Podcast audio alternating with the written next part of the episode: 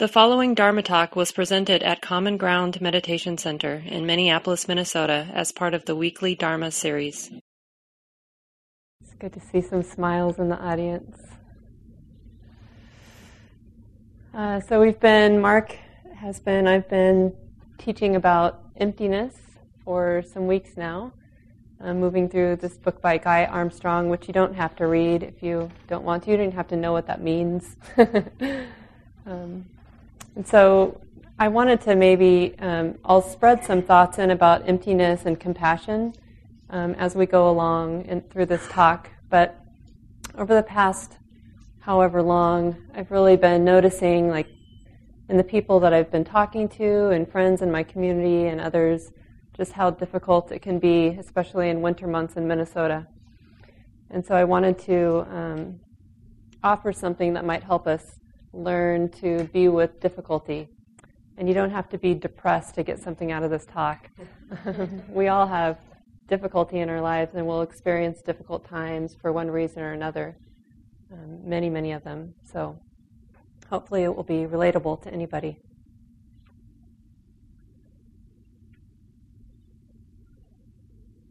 Yeah, and just to name some of the difficulties, you know, can just be so simple, like day to day crankiness for one reason or another, or um, things not going our way at work. Or it can be, you know, more significant experiences like dealing with the loss of a loved one or a relationship or a dream that we've had for ourselves or our children. It could be um, emotional pain, um, sadness or anger, anxiety, fear. Could be any of those things related to our own direct experience with our families and friends. Could just be also being awake in the world at this time, um, feeling any emotion at any time about the way things are going in our own society, our communities here in Minneapolis, Minnesota, but also about around the world. And this practice is about, this practice that we do, this mindfulness practice, is really about learning to be with things as they are, learning to be with the present moment's experience. And so we have to really learn how to be with difficulty as part of the range of human experience. We will all touch joys and sorrows, pain and loss in our lifetime. So learning to be with the way things are now has to include being with the way difficult things are for us. And not only learning to be with, but learning to work with. We can't expect that when we start a meditation practice or take up mindfulness practice that things that were unpleasant will suddenly become pleasant or that difficulties will be no more and we'll just be above it all, right? That's not true. Um, in fact, sometimes, as many of us have seen, that as we begin practicing, we become more sensitive, right? And with sensitivity, it seems like there's more of something. It's not necessarily that there's more of something, it's just that we feel it, right? So we need to learn some tools to be able to work with that so that we can continue to stay awake. But even though we can't expect um, unpleasantness to become pleasantness, which wouldn't that be nice? But we can't expect that. But what? So what can we expect? Well, we can expect that with our practice and with an ability to stay awake, that our habits that were unskillful we can be replaced with habits that are more skillful and more useful. So the habits of reactivity might actually cease and there might be a new habit in place. The mind is cultivating a new habit on how to be with, how to care, how to be compassionate. So, in the absence of all that reactivity, then there's a natural capacity that's, that's underneath all of that. So, in some moments, I notice this with my partner and with my friends. Like, one thing happens, and whoever, however it starts, like, there's a um, triggering response, right? So there's fear or anger or something or snapping at, and then the other person snaps back, right? I do that. Sometimes I'm the snapper, sometimes I'm the snapper backer. Whatever that is.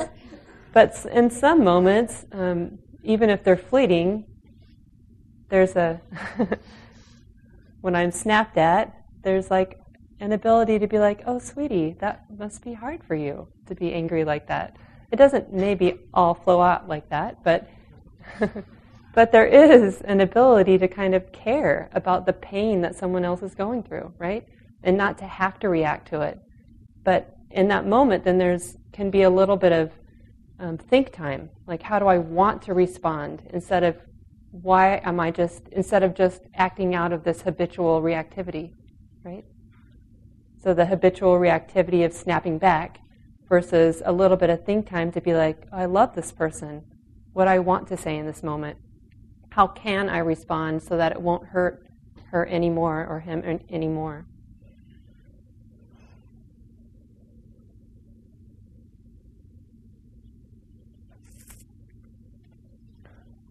So learning to be with, but how do we how do we do that, right? This is a question. How do we transform our habits of mind into habits that are skillful and useful and not harmful?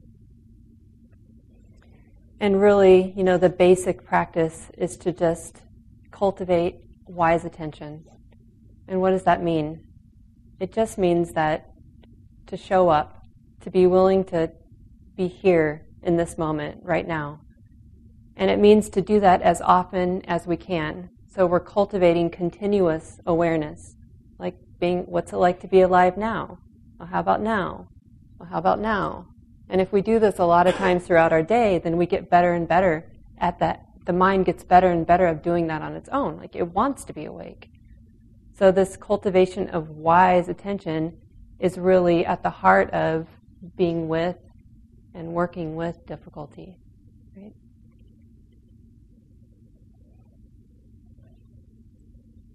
And so stabilizing the mind is important. We kind of did that at the beginning of the sit by focusing on the body, noticing what it's like to have a body, and then noticing, like, you know, as the mind gets a little more stable, as the attention gets a little more stable, also noticing how the mind is interact, how the mind is conditioning the body and the body is conditioning the mind, right?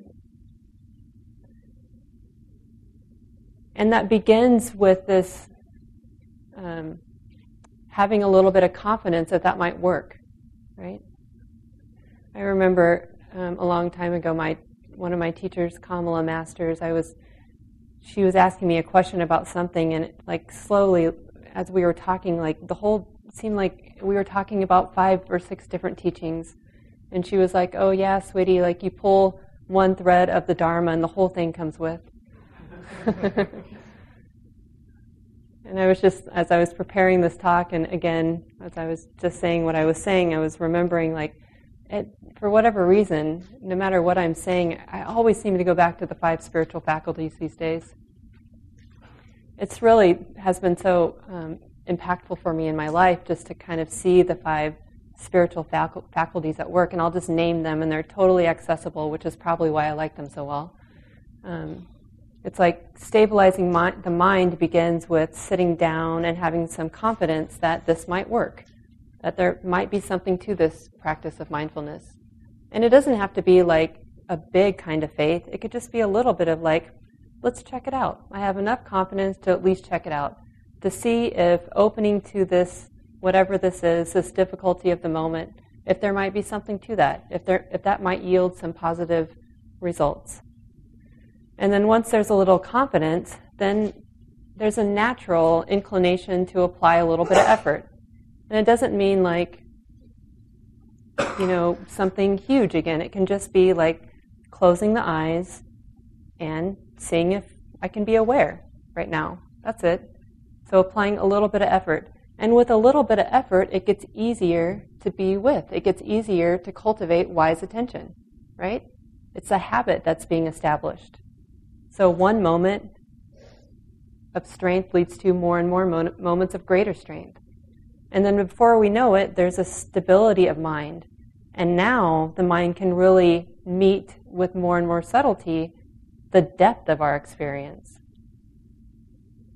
And that's what we might call concentration. But we don't have to call it concentration. We could just call it like stability.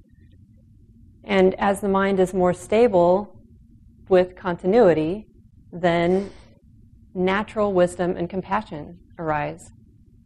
It's like the mind that is unencumbered by greed, hatred, ill will, dilute confusion, fear, anxiety, worry. The mind is, that is unencumbered by all of that is naturally compassionate.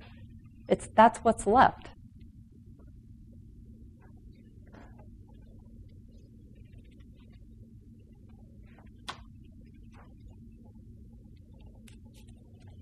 Sayadaw U Tejaniya, another, uh, he's a Burmese monk.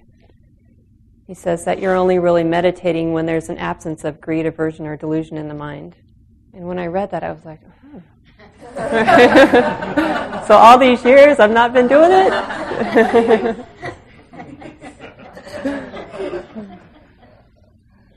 but that doesn't mean that there's no hope.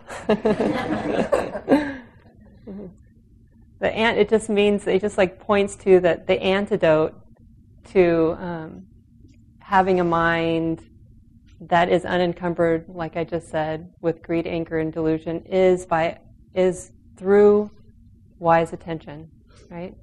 And those defilements, we might call them, greed, hatred, whatever, those obstacles to, to wise attention, those um, things that lead to our own reactivity of the mind, the ickiness, the ugliness of the mind, those are really fleeting too. And they only drop in the mind when the mind is unaware. So when the mind is cultivating awareness, when it's steadily continuous, then they hardly, they don't, there's no room for them. The mind is then acting out its natural state, which is compassionate and kind. Right? Underneath it all, that's what's there.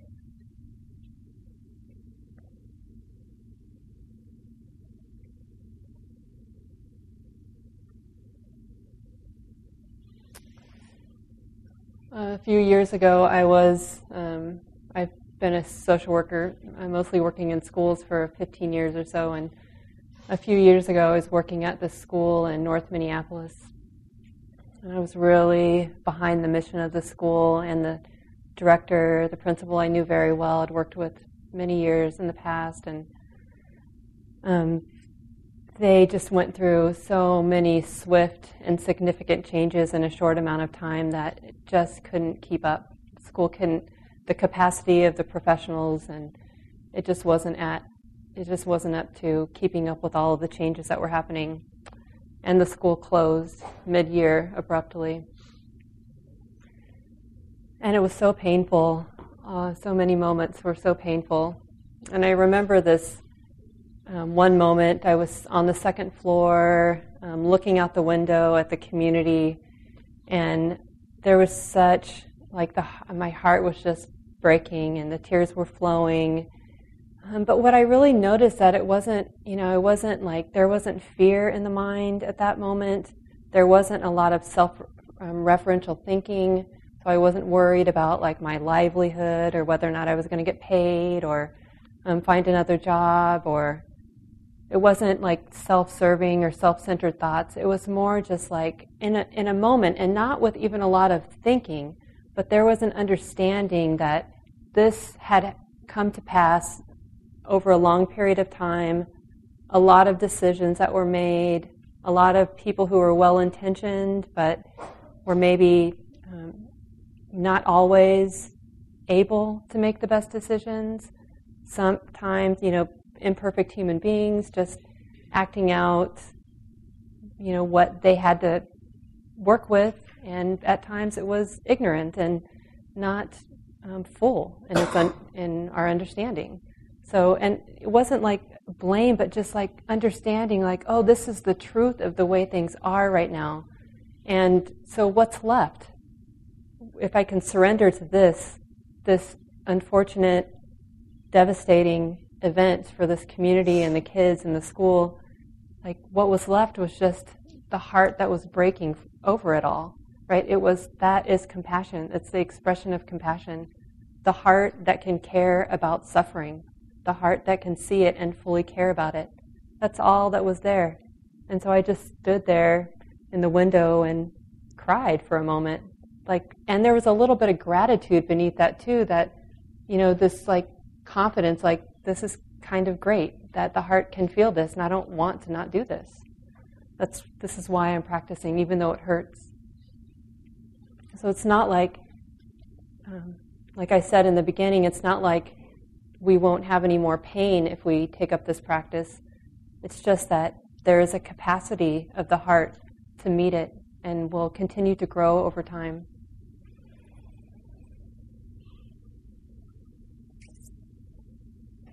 I was preparing for this and I read a little article last night, and in it, the author said that despair happens when you fight sadness, compassion is what happens when you don't.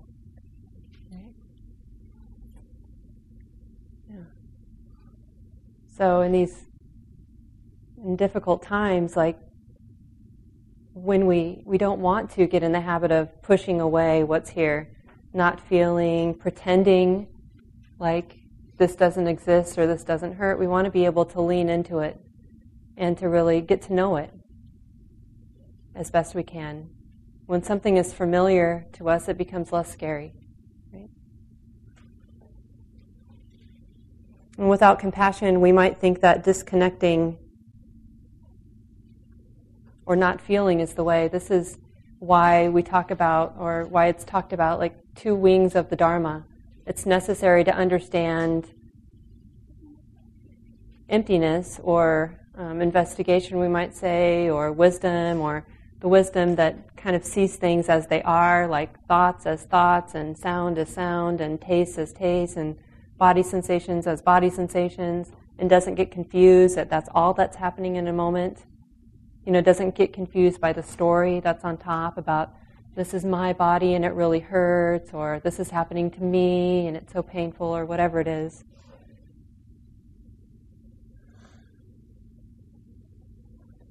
But that's not the end of the story. So emptiness is, is that understanding, but it also brings with it the necessary understanding of compassion and kindness. Because it's not only that, right? It is that. It is the raw experience, but this ability to care is is what's required.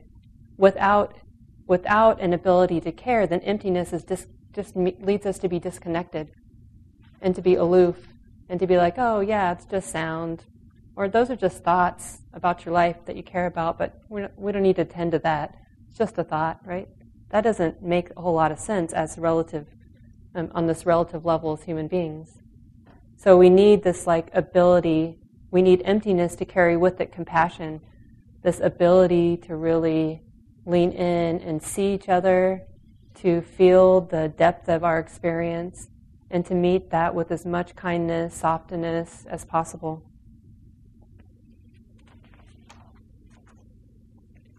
The other, the other side of that is that without compassion or without, without an understanding of emptiness, compassion can become overly emotional, right? Like if I would have stood in front of the window looking out over the community and just falling apart, like, oh, I can't do this. Like that would have been too much. And I would have been of no use to myself or to my colleagues or to the kids or the parents in the school.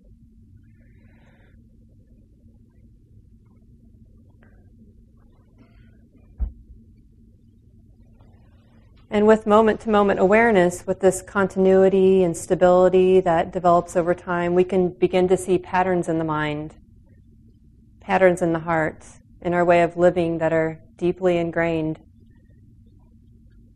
And this is noticing the mind, right? This is noticing that the mind, what the mind is doing. When we start to see the patterns of our relationship to experience, we begin to see the mind itself.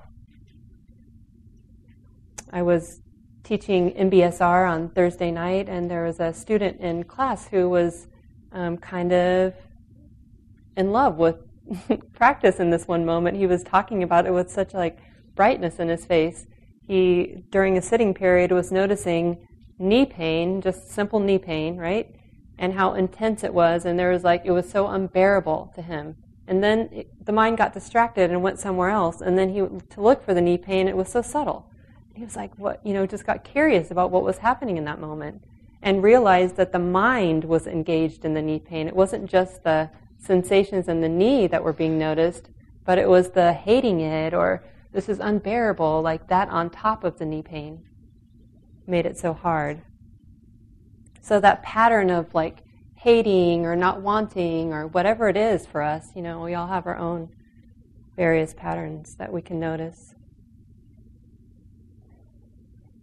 And noticing and often giving voice to those patterns with trusted others is a way to for those patterns to not have so much power over us. We don't have to be afraid of them anymore. We can just know that fear, worry, anxiety, anger, even moments of hopelessness, those are just part of this human experience. And we're normal, just like everybody else. We have them, and we're not alone in that.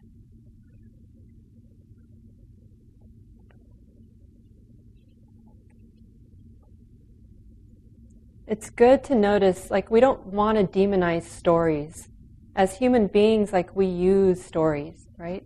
And we have to be able to use our practice to see the mind, to see the patterns, to see the stories that are um, in our mind a lot, and challenge them when it feels useful, right?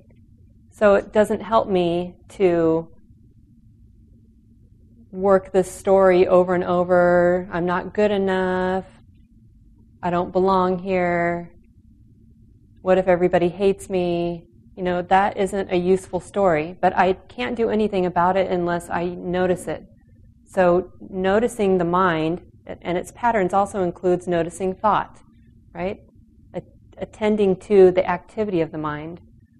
So once I notice that those are the stories that are going through my mind, then I can ask, like, sweetie, is this a useful story now?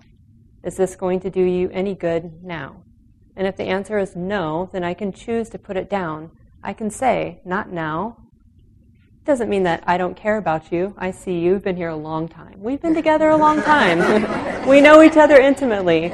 I will address you later, but for now, I'm going to see if this new story might work a little bit better might help me out a little bit more.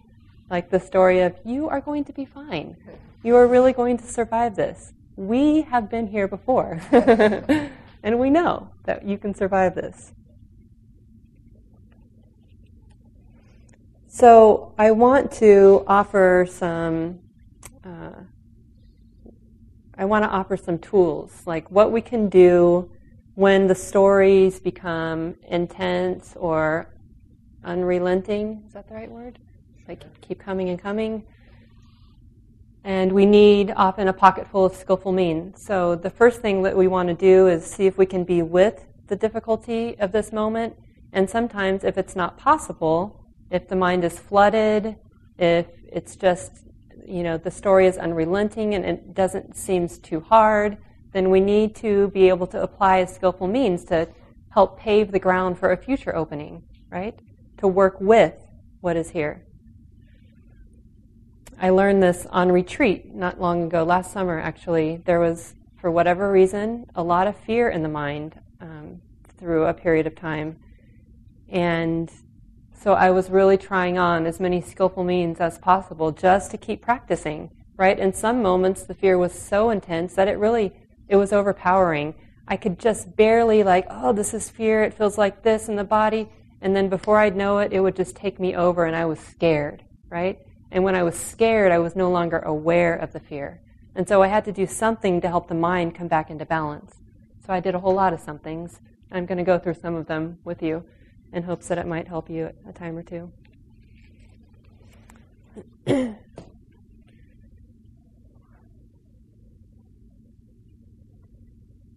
One of the, the things I did, I do often, is I imagine my teachers and mentors, some of you are in this room, with really messed up minds.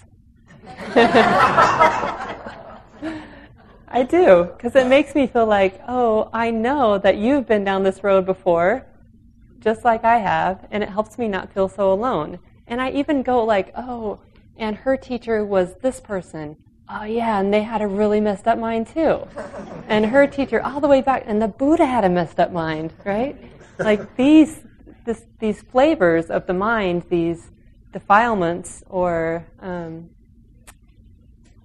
visitors to the mind are not personal. They're not there just for me. And really helping me stay connected with the, the history of people that have been through difficulty in their lives makes it feel a little more manageable to me. And I often will just, um, when the mo- when the mind is has more balance in it, I will um, just watch teachers or uh, my spiritual friends and community like talk about, move through. Sometimes it's physically like watch them just sit really still and imagine like, oh yeah, there are torments to your mind too, and but you're handling it really well. Maybe I can do that.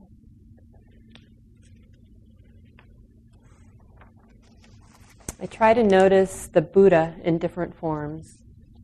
So notice the Buddha, the mind that can be awake.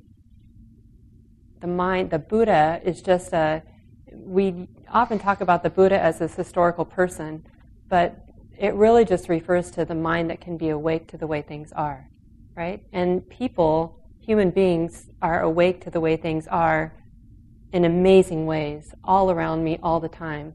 So I watch people in their resiliency kind of be awake to the way things are and meet it. And I'm like, oh yeah, that's it. That is the quality that I'm cultivating in my mind. And it is possible for me to meet this thing that is relatively small, especially when people are meeting um, extremely significant events and um, experiences in their mind.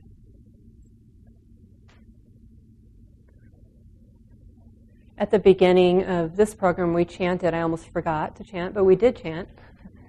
And sometimes that's a really nice way to bring some balance back to the mind. It's a way to remember the teachings, um, picking up any of the chants in the chant book, but also not just chants, song, right?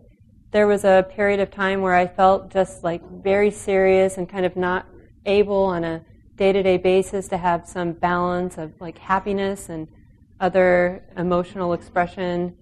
And so I decided I wasn't going to listen to the news. And instead, every time I was in the car, I was listening to two different CDs. I was listening to Ellis, who was a local singer songwriter, because she's light and makes me feel a little free. And I was listening to Aretha Franklin, because she makes me feel strong. So I was like going back and forth. And I was just noticing the effect that that had on my mind just to take up a, a skillful strategy like that. So simple. We could do that at any time.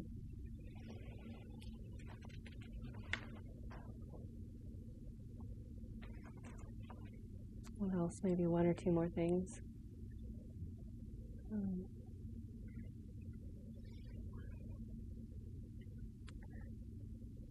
yeah, maybe this just this one, and I'll, maybe I'll end with this. Well, maybe two more things. I mean, there's really something in in that what I said before about not fighting whatever's here being willing to surrender to the way things are.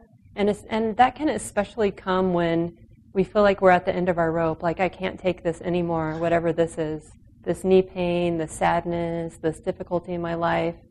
And so there's nothing left to do. So sometimes I'll just reflect on, well, like, is there anything left to do? Like, what have I tried? Tried denial, that didn't work. Tried pretending, that didn't work. Tried all these strategies, kind of worked a little bit. So what happens if I just surrender? like the surrendering to the way things are, but also surrendering to I don't always know what to do. And just like in that moment, the heart just feels a little more tender, like a little softer, a little more capacity. I've probably read this before, I know I have, but I love it, so I'm going to read it again. This is from Noah Levine's book, The Heart of the Revolution. It's actually just in the foreword um, from jo- uh, Jack Kornfield. He says, Wherever you are, your heart can be free.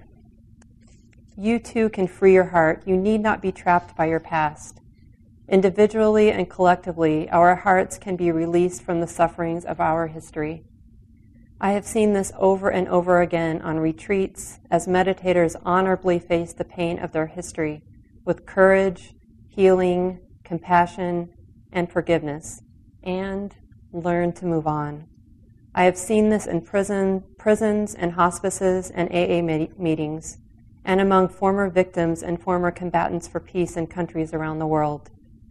The sufferings of our families and community and the world are built on lies lies of fear and addiction, of racism and trauma and hate. But they are not the end of the story. There is also a release from these lies. When my teacher Maha Ghosananda, whose whole family was killed in the Cambodian genocide, gave teachings to 25,000 traumatized survivors in their refugee camp. I mean, just take that in. When my teacher, Maha Ghosananda, whose whole family was killed in the Cambodian genocide, his whole family, gave teachings to 25,000 traumatized survivors in their refugee camp, I wondered what he could possibly say to those who had lost so much he took his seat and with dignity and with dignity chanted the Buddha's words over and over. Hatred never ceases by hatred, but by love alone is healed. This is the ancient and eternal law. Soon all 25,000 refugees were chanting with him, faces covered with tears, giving voice to a truth even greater than their sorrows. Forgiveness, compassion, and freedom to live your own life are available to, to you. These are your birthright. These are your birthright. There's something so beautiful about that to me, about just surrendering to the way things are, that allows others to do the same thing, right? It's modeling how to be with the most difficult of experiences. And when you don't know what to do, like, what do you do? if I've gone through all of the things that I've done that haven't worked or have worked just a little, like, why not try surrendering to, like, this is it, sweetie. And this is what I know. Not just this is it, but this is what I know. Like, I know that hatred does not, not cease by hatred. I'm not going to do that. Which is, would bring me to the last thing that I might offer is reflecting on what what is worthy of taking refuge in. Like what is worthy of taking refuge in? Is it this unskillful response or this coping strategy that doesn't really work? Like, is it worth taking refuge in that? Or is it maybe worth trying taking refuge in, like, the possibility of the heart to be awake in this moment, to really feel, to be sensitive to all the pain and sorrows that are alive right here? And is it possible to take refuge in our community, each other, our teachers, the whole lineage of practitioners? Man, we, are, we did not start here. More than 2,600 years, people have been sitting with the muck of their mind. That's a long history. That's a lot of resiliency, right? And there's a lot of resiliency right here in our community. And even if you've been practicing for five minutes or 5,000 years, you belong here on this path. You have, it is your birthright.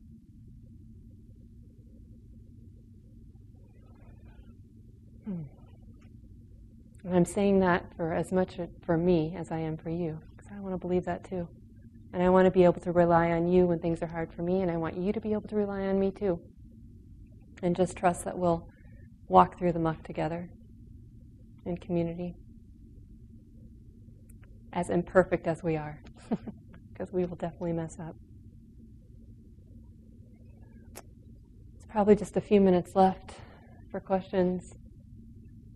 If you have them, I'd love to hear from you. Hi, Shelly. Um, somewhere, I'm Ellen, and somewhere in about the middle of your talk, you gave a short phrase, something that you had read last night. Could you repeat that, please? Maybe. Despair happens when you fight sadness. Compassion is what happens when you don't. Is that it? It's beautiful. I I love it, and um, so often I'm noticing when my mind is rattled, I'm irritated by everything. I just return to loving kindness practice, and it it does shift. I don't know that I see um, a cause and effect or necessarily. Um, oh, I'm cured now, or I get the total resolve of whatever I'm frustrated with, but it lifts me to a point where I walk further and I see more and more, or I accept more and more, or I understand a little bit more. And that's the path. Thank you. Mm-hmm. Thank you. Go here and then right there. Thanks for that wonderful talk, Shelly. Um, that was the same quote that I was going to ask about because the word fight just, I know it was despair and sadness, but the word fight just wouldn't come back. So. Oh man, I find it again. and uh, we'll I, have really response. struggled with this idea that if I get close to the suffering in the world, I suffer, and uh, and so I've been resisting getting close, and I finally started to realize that. Uh, so in a way, that's fighting the despair is by pushing it a- a- away, and uh, I found that it helps me to get closer to the sadness in the world and the suffering in the world. And when I start to feel that suffering myself, just to recognize this is suffering. It's like doing the first noble truth. And by recognizing that as the first noble truth, I realize, oh, I am not the first, first noble truth. It is, this is just suffering. I'm not in this. And by being able to take myself out of it, I may not have the uh, poignant response that you had on the second floor of that, that school, seeing that suffering, but at least I'm able to get myself out of it and, and recognize that, that, that this is something that I can stay close to without, without having to suffer.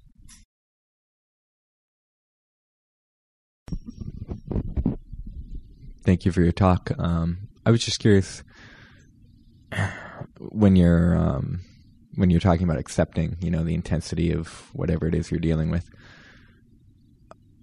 How can you?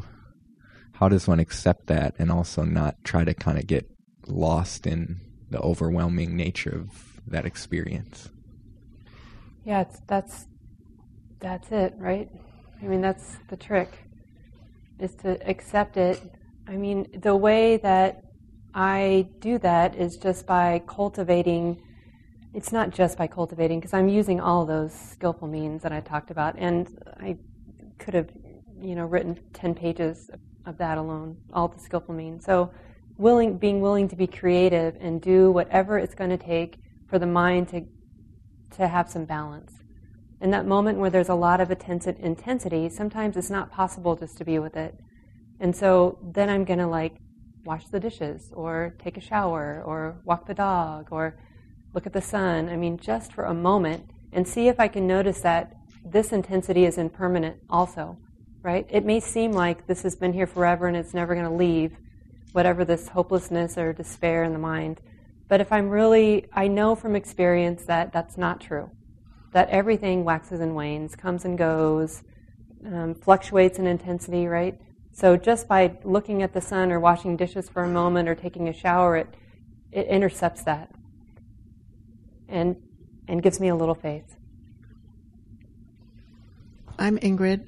I want to thank you for being so open. I love your talks because you're not afraid to be personal and reveal your own struggles and mm-hmm. to know that you were paralyzed by fear at a retreat. I mean, that's just that's just that's like music. So thank you. yeah, you can imagine me with my messed up mind.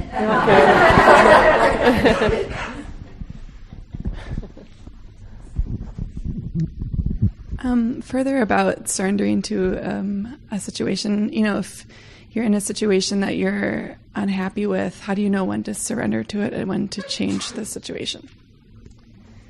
Yeah, that's another great question.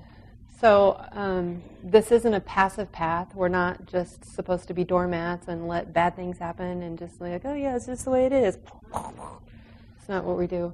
So we have to be like active in our engagement right? So knowing knowing when to take up an action, when to leave a situation, um, is all really is good, right? And if that response can come out of a heart that cares, like if you can incline, if I can, if we can incline our hearts and our minds to like, oh, I really care about myself and therefore I'm going to do this, right? This is a smart response for me because I care about my life and this makes a lot of sense. I remember a story, again, Kamala um, told, I think she was telling a story. You probably remember this better than me, Patrice. But um, Sharon Salzberg was telling her a story about being um, in India on a gondola or something, a rickshaw probably, and right, not a gondola. Sorry. Um, and somebody tried to steal her bag, and she was telling the story to her teacher Munindra, and Munindra said, um, "You should have beaten him with your bag." or something like that. And, oh, umbrella. Right. See, I told you she would remember better than me. She's heard it for a few more, a lot more often than I have, but. And she, Sharon, was sort of like shocked by that response. Her teacher saying you should beat another person, right? But he was saying like, no, out of compassion for you because it's not good for you to let that happen, and out of compassion for him because it's not good for him to do that, right? So like, can I mean that's kind of a wild thought for me to be able to beat someone out of compassion with an umbrella or anything. But it does, like that a teacher said that, does make me like question and really um, fantasize about the possibilities. Like, how far does this compassion thing reach, right? And how many situations might just might I be able to conjure up some compassion when I need it, right? So, which then just gives me a little more confidence to go back to the moment to moment noticing and investigating those patterns. Because if those patterns are disrupted, if the unhealthy patterns are disrupted and replaced by healthy patterns, then it's really possible to respond from compassion, right? And that's what I want. Add something? Yes. Here you go, Ellen. That compassion, compassion can, like striking somebody, was it a compassion strike to wake somebody up, or was it out of anger and vengeance? Yeah. You know, there's a difference mm-hmm. in the quality. Totally. Is that what you're talking yeah, about? Yeah, that is what I'm talking okay. about. That like unskillful pattern of reacting out of anger and fear, mm-hmm. or the um, skillful pattern of being able to conjure up some compassion and respond out of that. Yeah. This talk, like all programs at Common Ground, is offered freely in the spirit of generosity. To learn more about Common Ground and its programs, or if you would like to donate, please visit our website www.commongroundmeditation.org.